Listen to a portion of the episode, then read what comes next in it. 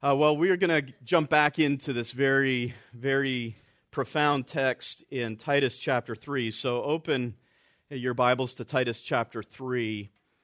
And the title of the series uh, of this particular paragraph in Paul's letter to Titus for the Cretan believers is entitled, How Then Shall We Live? As we've noted many times already, Paul addresses this letter to Titus because he has left the island of Crete and Titus remains to set in place what still requires help and assistance from someone like Titus. And part of the instruction that needed to be emphasized to the new believers in those small congregations spread across that island in the Mediterranean was instruction about how to live as believers in a in a very depraved culture. Remember, we keep going back to that testimony that the Cretans were always liars, evil beasts, and lazy gluttons. And so the question then is how, how do we live in this culture? Uh, how do we re- relate, and what, what should our attitude be to those who have not been yet saved? And Paul deals with this beginning in chapter 3 verse 1 and going all the way to the end of verse 8. Last week, we looked at uh, the first two verses and just got into verse 3.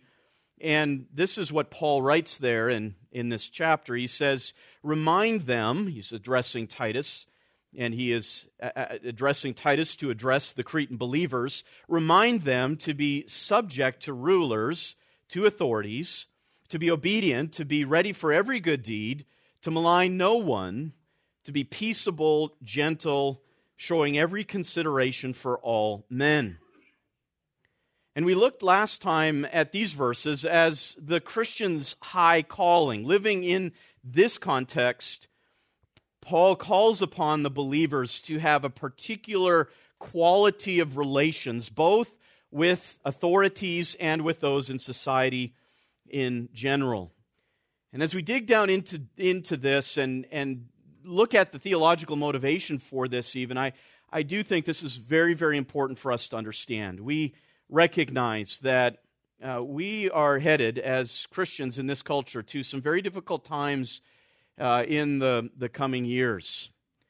Uh, it's no question that our society is at a very, very fast pace, transitioning to a very hostile attitude towards Christianity, biblical Christianity, let's say that.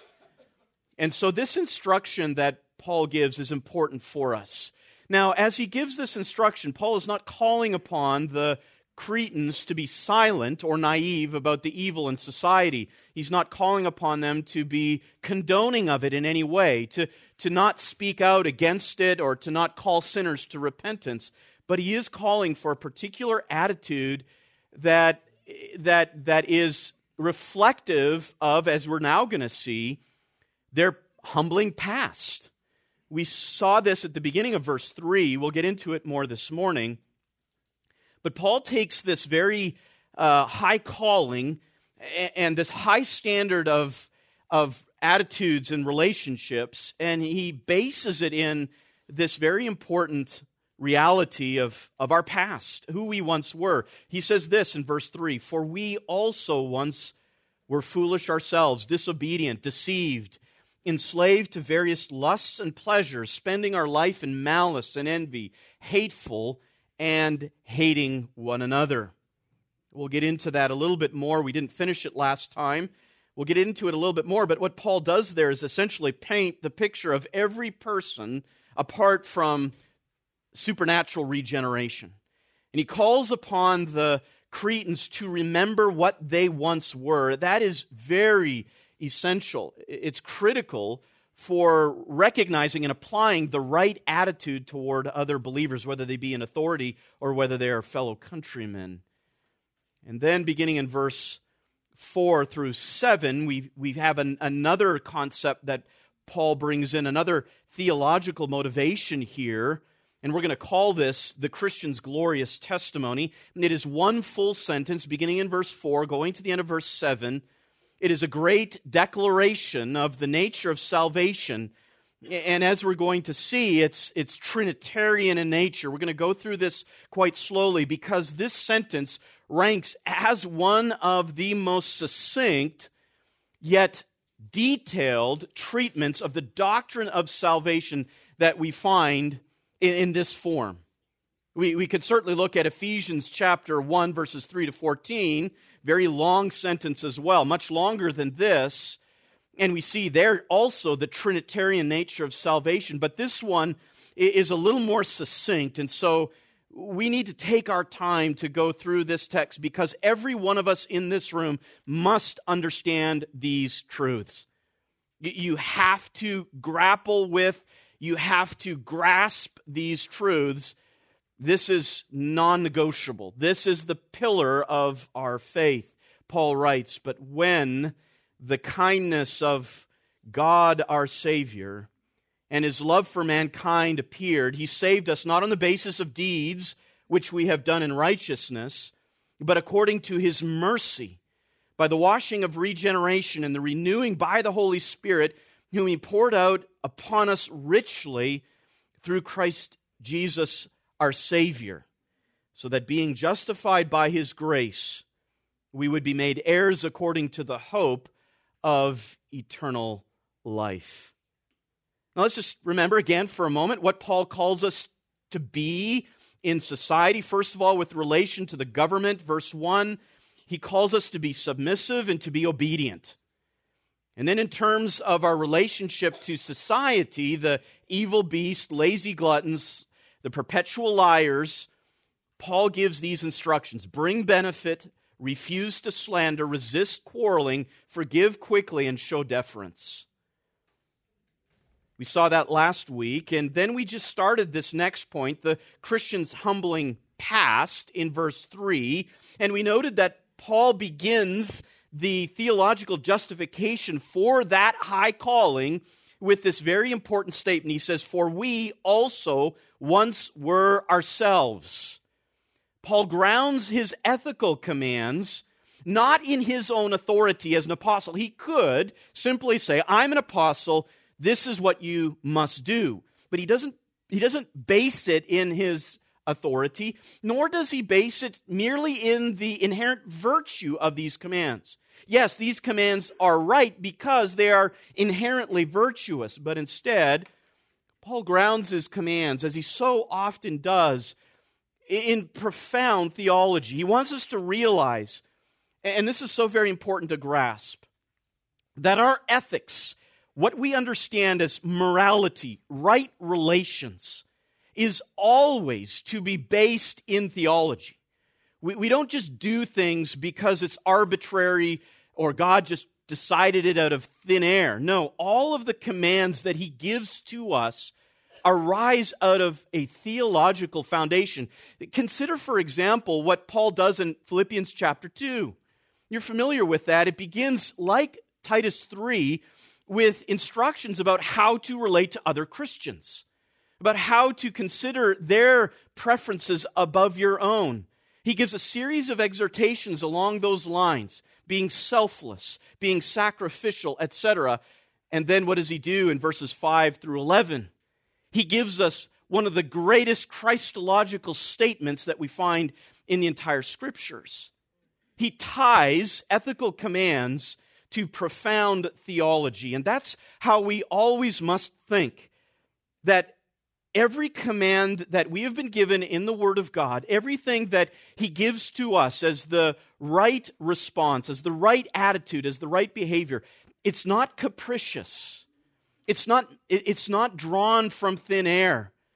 It's not arbitrary. It always comes from a deeper, more profound theological basis. And it is that basis which puts the obligation upon us to follow God's word. And here in particular, as we see in Titus 3, Paul grounds his commands about proper conduct to authorities, proper conduct in civil society. In other words, proper conduct with unbelievers. He, he, he grounds that, first of all, in the doctrine of universal depravity. We, we see that in verse 3, and then in the doctrine of supernatural grace. We're going to get into that this morning. Let's look at that doctrine of of, of universal depravity. Paul says, first of all, if, if, if, if you're thinking through this, he says to Titus and the Cretans, remember something. Remember your own depravity. He says, You were once foolish yourself. In fact, he includes himself in this to describe his own past before his regeneration. And we, we looked at the fact that this foolishness had to do with, with the absence of spiritual understanding. Secondly, he said, we were also once disobedient. And that term for disobedience has special reference to the commands of God. Not only in, in our past was there an ignorance, a foolishness about spiritual things, but there also was an active disobedience, even to that which we did know, even to that which was clear, even to that which was in our understanding. Nonetheless, we were disobedient. In other words, there's culpability. It's not just that we can stand in, in the last days, if you're an unbeliever, that you could stand and say, Well, I just didn't understand. I didn't have the mental capacity. Paul says here, No, you were actively disobedient. In fact, we all were. Thirdly, he says we were deceived, led astray, like sailors who, who, who look to the wrong stars, look to the planets to navigate at night only to realize that they'll be led off course. Like sheep, Isaiah says, we have all gone astray. Moreover, Paul says, we were once enslaved. The, the term for enslaved here refers to being held in bondage, forced into service to another. And, and that which forced us into service, Paul defines, first of all, as lusts. The, the term refers to appetites that are corrupted and spawned by sin. Even things that are inherently human and in and of themselves not necessarily evil. Our past is marked by the fact that those appetites, those human appetites, were corrupted. They were twisted. They, they were made to hunger for things in ways that were contrary to the purpose for which God created them in us. Not only that, however, we were enslaved not just to the desire, but we were enslaved also to the fulfillment of that desire. We were enslaved to that feeling that comes when those sinful hungers are satisfied. We were enslaved to them. The term that's used here is actually the term from which we get hedonism. Paul says essentially, before our regeneration, and Paul includes himself in this as one of the most religious men in the world at that time, he says, I was once like this, enslaved to the satisfaction of lust. I was once a hedonist.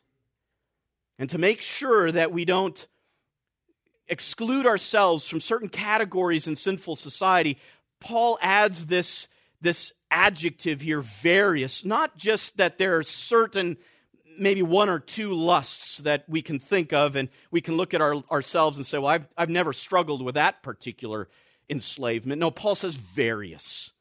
He's not trying to be limited here to say it's only sexual lust, for example. Instead, various includes all kinds of different appetites and their pleasures across the spectrum, across the, the whole range of human experience. And Paul says, you know what?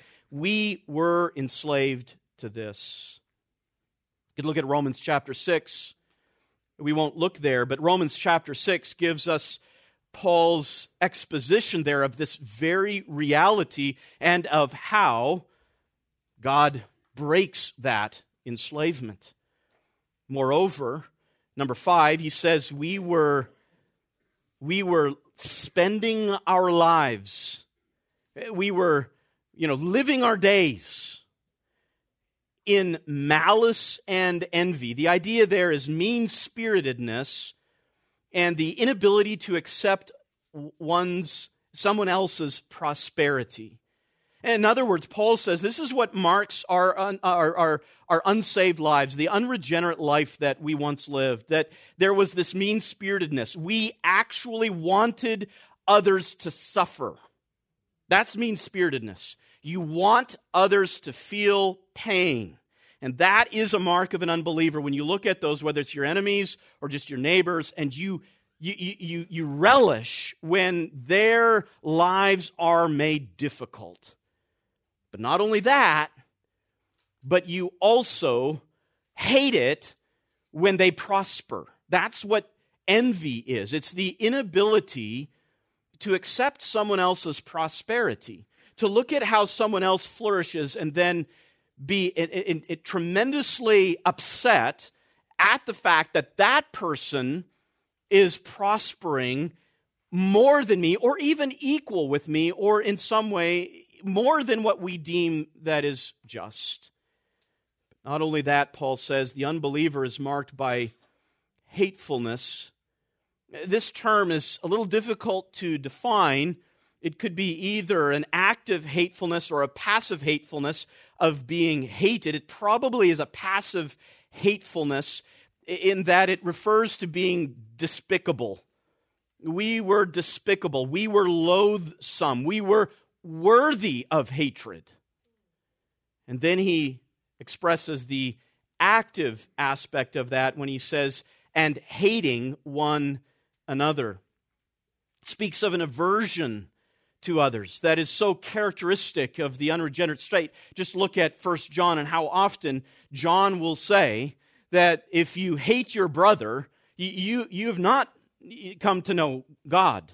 There, there's no way that you can hate your brother and, and claim that you know Jesus Christ hatred is integral to the unregenerate state.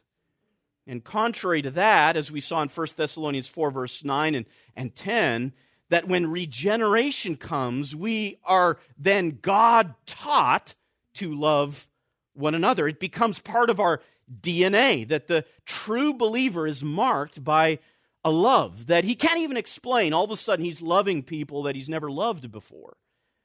But Paul says in all of this, this is what we once were. This is our humbling past. We were ignorant. But not only that, we were active lawbreakers. We were lost. We were hedonistic. We were self absorbed. We, we were despicable and, and we were hateful. That's who we once were. And as Paul gives us this high calling in verses 1 and 2, he says, Now, Titus, make sure you communicate to the Cretans this reminder. Why are they to respond to the, the evil people in society this way? Why are they to have that particular response? And the answer is well, you were just like that. You were just like that. That's one of the reasons why. Don't think you have the moral high ground in terms of your inherent character. Because if you are on, if you think you're on that moral high ground, uh, that standing above everyone else, understand that that high ground is made up of seven layers of trash, and that seven, those seven layers of trash are found in this list. That's your high ground, Paul says. We have to think like John Newton, he wrote a letter. He, he was known for the pastor who wrote hundreds of letters throughout his ministry. He wrote a letter called A Word in Season. And he begins the letter with these words He says, In this dark and declining day, when iniquity abounds and the awful tokens of God's displeasure are multiplying around us, and too many professors, professing Christians, not duly sensible of the real cause of all the evils we either feel or have reason to fear, are disputing instead of praying. May the Lord bestow upon you and me, Newton writes, and upon all who fear his name, a spirit suited to the times. It, it, really sounds like Newton is, is referring to our age, an age in which there is a dark and declining day. And, and then he says this when we look at the ungodly, we are not to hate them, but to pity them, mourn over them, and pray for them. Nor have we any right to boast over them, for by nature and of ourselves we are no better than they. Now, certainly, even Newton goes on to say this. He says, But their sinfulness should cause in us a dislike. Their sinfulness, he says, should be a, a holy indignation in us. As it is recorded of our Lord, who, though full of compassion and tenderness, so that he even wept over his enemies and prayed for his actual murderers, yet looked upon the transgressors with anger, being grieved for their hardness of heart. And this is the difficult place in which we find ourselves, especially as, to put it in, in uh, Newton's words, the dark, the darkness uh, is, is strengthening in our day.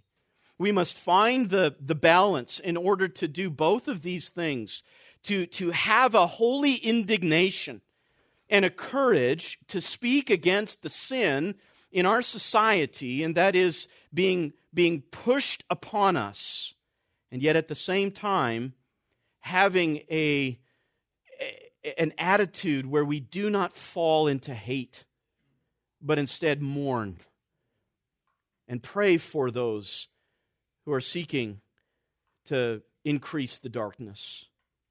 That's Paul's first theological motivation for this high calling. He says, You, you must remember your humbling past and any time that you're tempted to look with scorn and hatred upon your neighbor and, and the, the people that are manifesting such depravity in the open, we must keep in mind that, but for the grace of God, there go I. I, Paul says, was once one of these. And Titus, you were too. And remind the Cretans that they were in the same category. This leads now to the third major point of this section as Paul continues to ground the high calling within profound doctrine. We get to this section that we'll call the Christian's glorious testimony. The Christian's glorious testimony. Not only are these ethical imperatives founded in our remembrance of our depravity, but also it's founded, they're founded in our understanding of how we were rescued from that. And this is very important because Again, what can happen when we look down upon society and we, we look and scoff and hate the, the evildoers, we can, we, we can implicitly express this idea that, you know what, I was the one who, who rescued myself out of that pit of darkness. That, that somehow I was responsible for getting me out of there to where I am today. And Paul wants us to understand no, you're not. There's someone else who is responsible for where you are today. Notice how verse 4 states it as he begins this long sentence from verses 4 to 7, this, this very powerful uh, summation of the doctrine of salvation. He says this But when the kindness of God our Savior and his love for mankind appeared. That first word, but, is a very precious word. It reminds us of, uh, of Ephesians chapter 2, verse 4, that when we were dead in our sins, but God made us alive. We have the same idea here in light of the description that is given to us about us in verse 3. We have a contrast. And this contrast begins in verse 4. And verse 4, first of all, as we think of our glorious testimony, is going to provide some historical context. We have to understand that our testimony, our salvation, has a basis, a historical basis. Let's first look at that. Paul gives us this basis in verse 4. Now, he's only going to get to the idea of save, salvation in verse 5. If you look at verse 5, then he's going to come around to say he saved us. But verse 4 is all about that historical context. And, and he, he begins it with this, this word, when. So we have to look at the historical context of which he speaks. The historical context that serves as the context for our salvation. Now, notice what he describes in this historical context. He says, when the kindness of God our Savior and his love for mankind appeared. What does that mean? Kindness. The word kindness here is, is defined as follows it's the quality of being helpful or beneficial.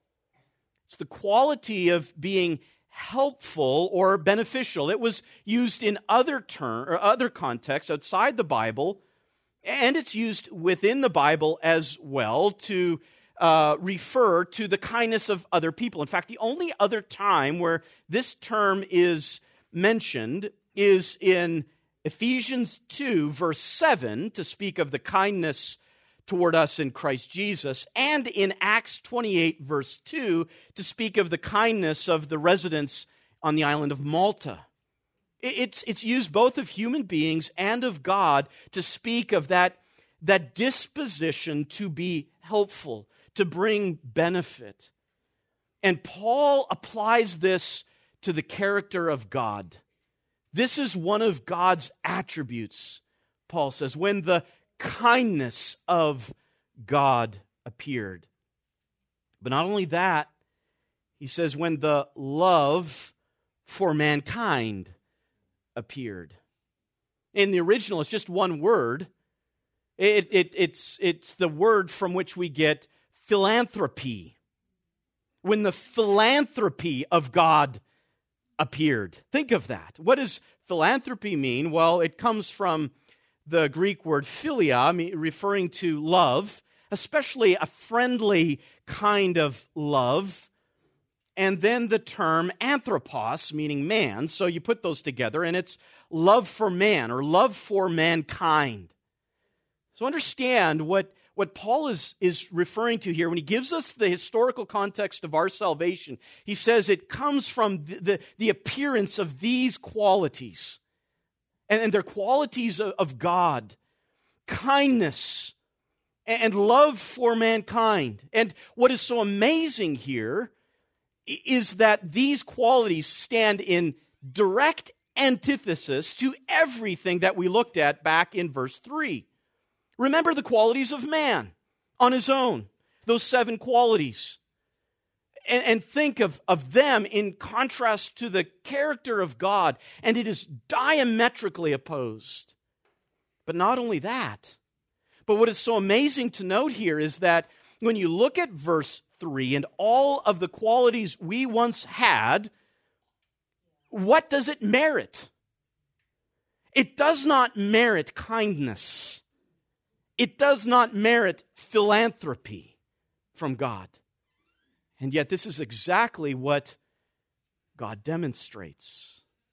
This is exactly what God shows to sinful man, to depraved mankind kindness and love. And these things, as I said, are not merited, they're not warranted, but God, in His own character, shows them. He puts them on display. And it's very important to consider that and the implications of that because so often we would look at verse 3 and we would say, well, that must receive wrath. And we'd be right. It must receive wrath. For God to be God he must pour out wrath on everyone who is described under the umbrella of verse 3. Yet, Paul says, for God to be God, he manifests kindness and love for this mankind. And we have a problem with trying to, to, to, to reconcile those truths. And we must admit that so often it is hard for us to understand and to grasp the benevolence of God, the, the, the, goodness of God, the love of God for those who merit everything to the opposite. I like what John Owen said on this. He said this Men are afraid to have good thoughts of God. They think it is a boldness to eye God as good, gracious, tender, kind, loving. And I speak here of saints, John Owen says. They can judge him hard, austere, severe, almost implacable, and fierce. The very worst affections of the very worst of men, the most hated by God. Is not this soul deceit from Satan? Was it not his design from the beginning to inject such thoughts of God? Assure yourself then, there is nothing more acceptable to the Father than for us to keep our hearts unto him as the eternal fountain of all that rich grace which flows out to sinners in the blood of Jesus. Indeed, we are afraid to have good thoughts of God. And that shows up even in our thinking about God's attitude to the sinners in our society. We think it is impossible that He would love them. And Paul says, first of all, remember who you were. And then he says, remember who God is. And God is kind and has love for mankind. And notice he goes on to say this. He says, When the kindness of God our Savior. Now, remember, we've seen two couplets already of this title throughout the letter in each chapter, chapter 1, chapter 2, and chapter 3, you have this title used by Paul in a very per- particular manner. He uses it in a very special way. In, in two, two, two times in each of these couplets, he uses the title. The first time, it, it, it, will always refer to God the Father, and then the second time it'll refer to God the Son. And, and we saw that back in chapter 1, verse 3, he refers to God the Savior, who's the Father, and then in verse 4 to God the Son as the Savior. And then in chapter 2, we saw this a couple of weeks ago when we looked at verses uh, 10 and 11 and, and saw there too the, the, the difference between God the Father in verse 10 and God the Son in verse 13. And here we have the third and final couplet. Here he refers to God our Savior. And it is a reference to God the Father because he's going to use the term Savior to apply to the Son in a few more verses, in verse 6 to be exact. It is God our Savior. And again, here is it's very critical to understand this, to follow what Paul is emphasizing. We sometimes will exclusively reserve the saving activity uh, of the Savior to Jesus Christ. And we have a harder time thinking that it is God the Father who also is Savior. God the Father is disposed to be a saving God. It is who He is.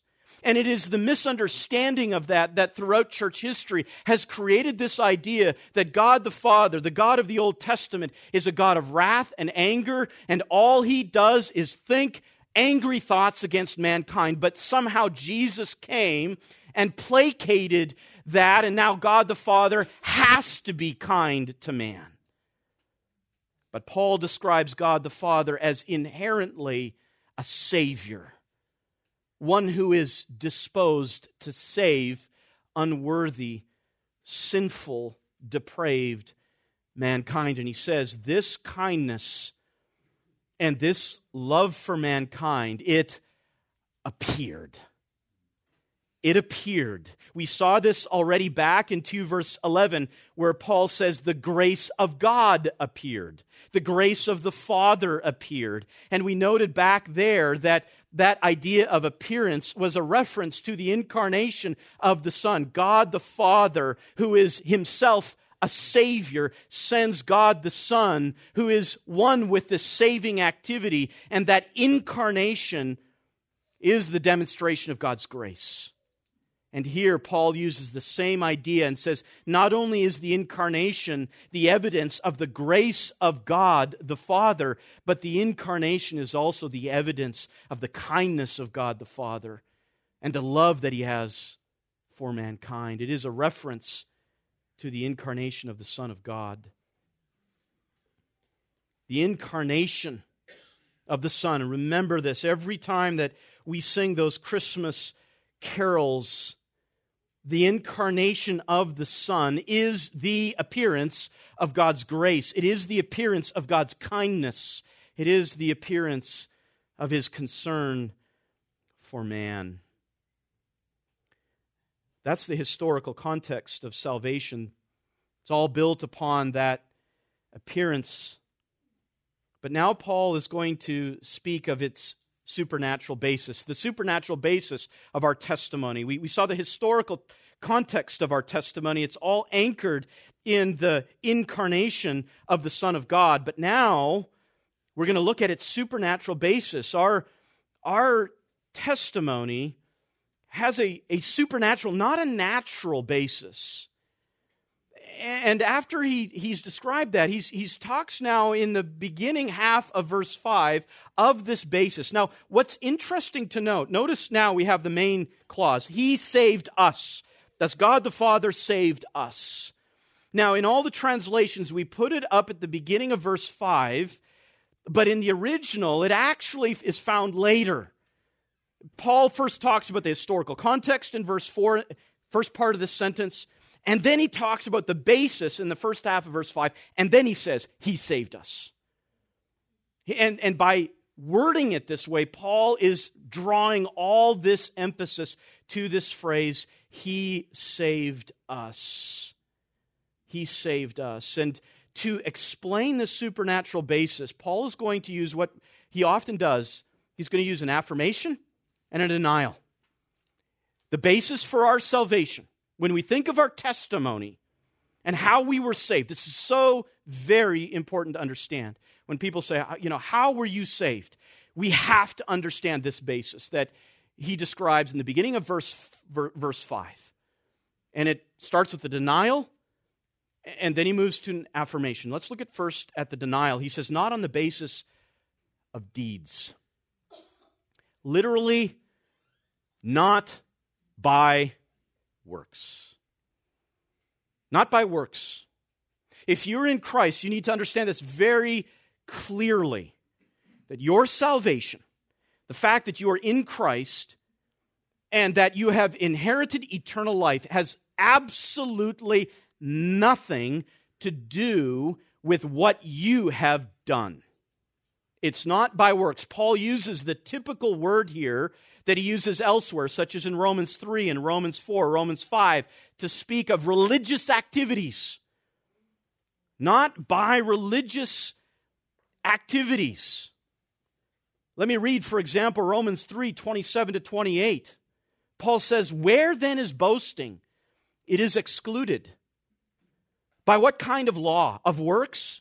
No, but by a law of faith for we maintain that a man is justified by faith apart from the works of the law. Galatians 2:16 we know that a man is not justified by the works of the law but through faith in Christ Jesus. We have believed in Christ Jesus so that we may be justified by faith in Christ and not by the works of the law, since by the works of the law no flesh will be justified. Paul is so very clear on this. We could look elsewhere as well, but Paul is very clear that our salvation from that previous depravity has nothing to do with what we've done. Nothing, zilch, not 10%, not 5%, not 1%, not 0.0 0.01%. Paul says it absolutely, not by works which we have done. In fact, he even says this, and this is somewhat of an intriguing statement, and scholars debate this a little bit, but he says, not on the basis of works which we have done in righteousness. Now, that could be a reference to self righteousness, such as what was characteristic of the Jews. Romans 10, verses 1 to 4. They sought to establish a righteousness of their own. And so they did all these things to make themselves righteous so that they could be accepted by God and, and they could say, Way to go, I've done the, all the check marks down the boxes, I'm ready to be accepted. Self righteousness, and that is certainly denied. But when Paul says done in righteousness, it's possible here that he is even extending this not only to the time before conversion, when man tries to make his way into heaven on his own, but also extending it to the time after conversion. That Paul is making an absolute statement here and is saying that we are not saved not on the basis of self righteousness before our conversions, but also we are not saved on the basis of what we do after once we are, are already in Christ. And that's important because, again, it's so very easy to preach a gospel that you are saved by faith alone and then, and then to embrace that gospel and then all of a sudden to think, well, now I have to preserve my salvation through my works. And many people believe that. I, I have to keep it together if I'm actually now going to make it to heaven. Jesus has taken care of my past, and, I, and I've been forgiven of all that depravity. But now he's given me a new chance, a new start. And now I have to really do my duty and that's going to work with God's righteousness to get me the rest of the way to heaven. And a lot of people believe that, and it's a damnable heresy. It's not anything that you do that is the basis for your salvation. In both cases, works are never the basis for salvation. Not before regeneration? Not after. Never. Never. One commentator put it this way He says, God does not save on the basis of good things people may do, even though it is good when people do good things. While obedience to God's command, commands is never to be denigrated, in itself, human obedience cannot establish a right relationship with God. To put it in the words of Charles Spurgeon, he said this Beware of self righteousness. The black devil of licentiousness destroys his hundreds, but the white devil of self righteousness destroys his thousands. So, if we're not saved on the basis of works, on the basis of what? And Paul has one of these strong contrasting conjunctions here we are saved not according to works, but according to mercy. The term there, mercy, speaks of kindness. It speaks of concern expressed for someone who has need and can do nothing about it. Kindness is when we stoop to help those who can't help themselves.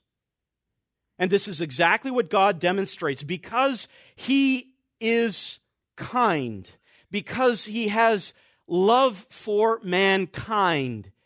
It is that which motivated Him to send His Son, not our works, and then His actual saving of specific people is motivated not according to our merit, not according to the deeds which we did or the deeds which we will do, but it's done only according to Himself, according to His mercy.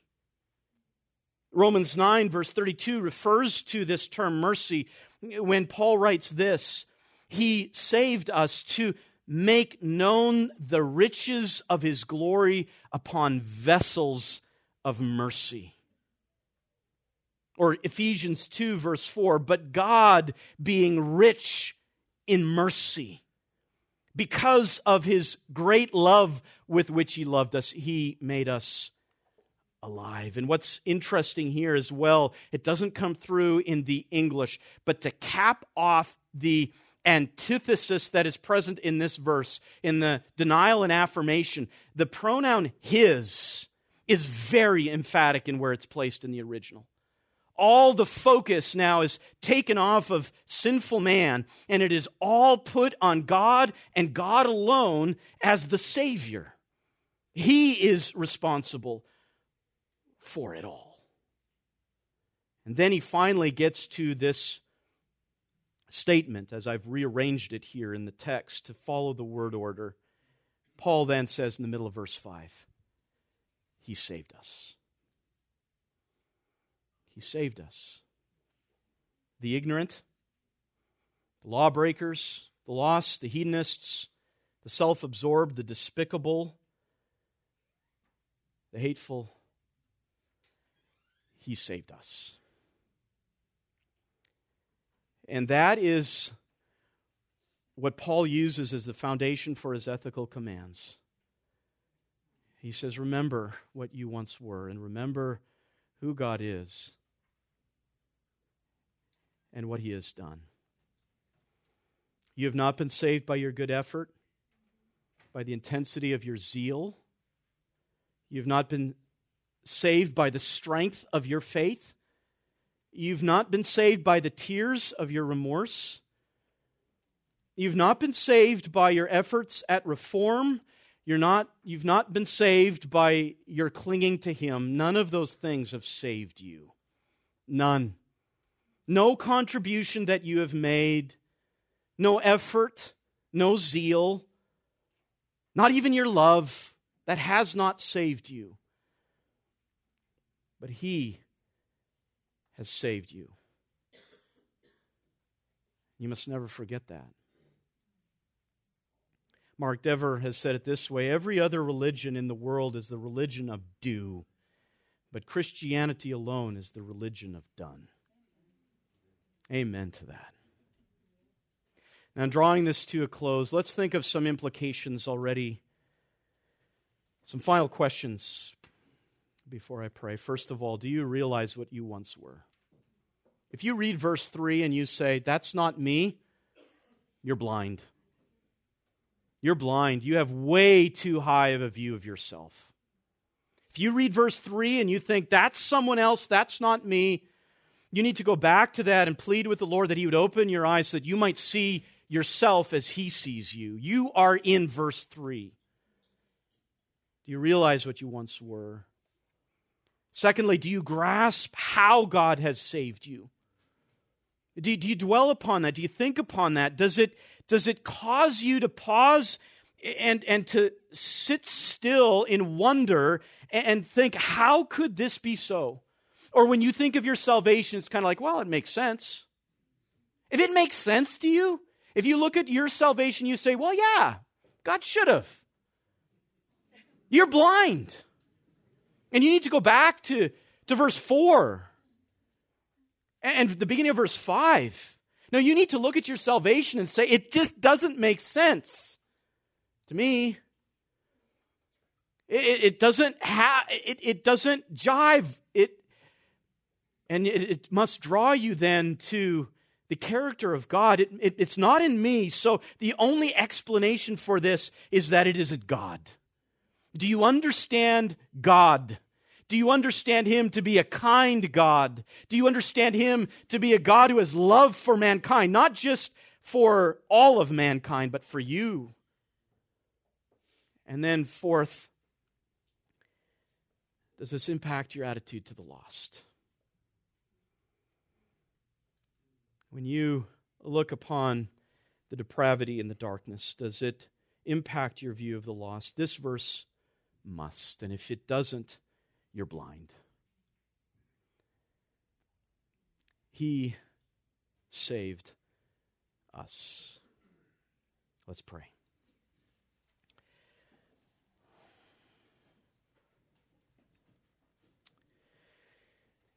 Father, indeed, we are, on the one hand, so humbled by what these verses teach us about ourselves utter inability,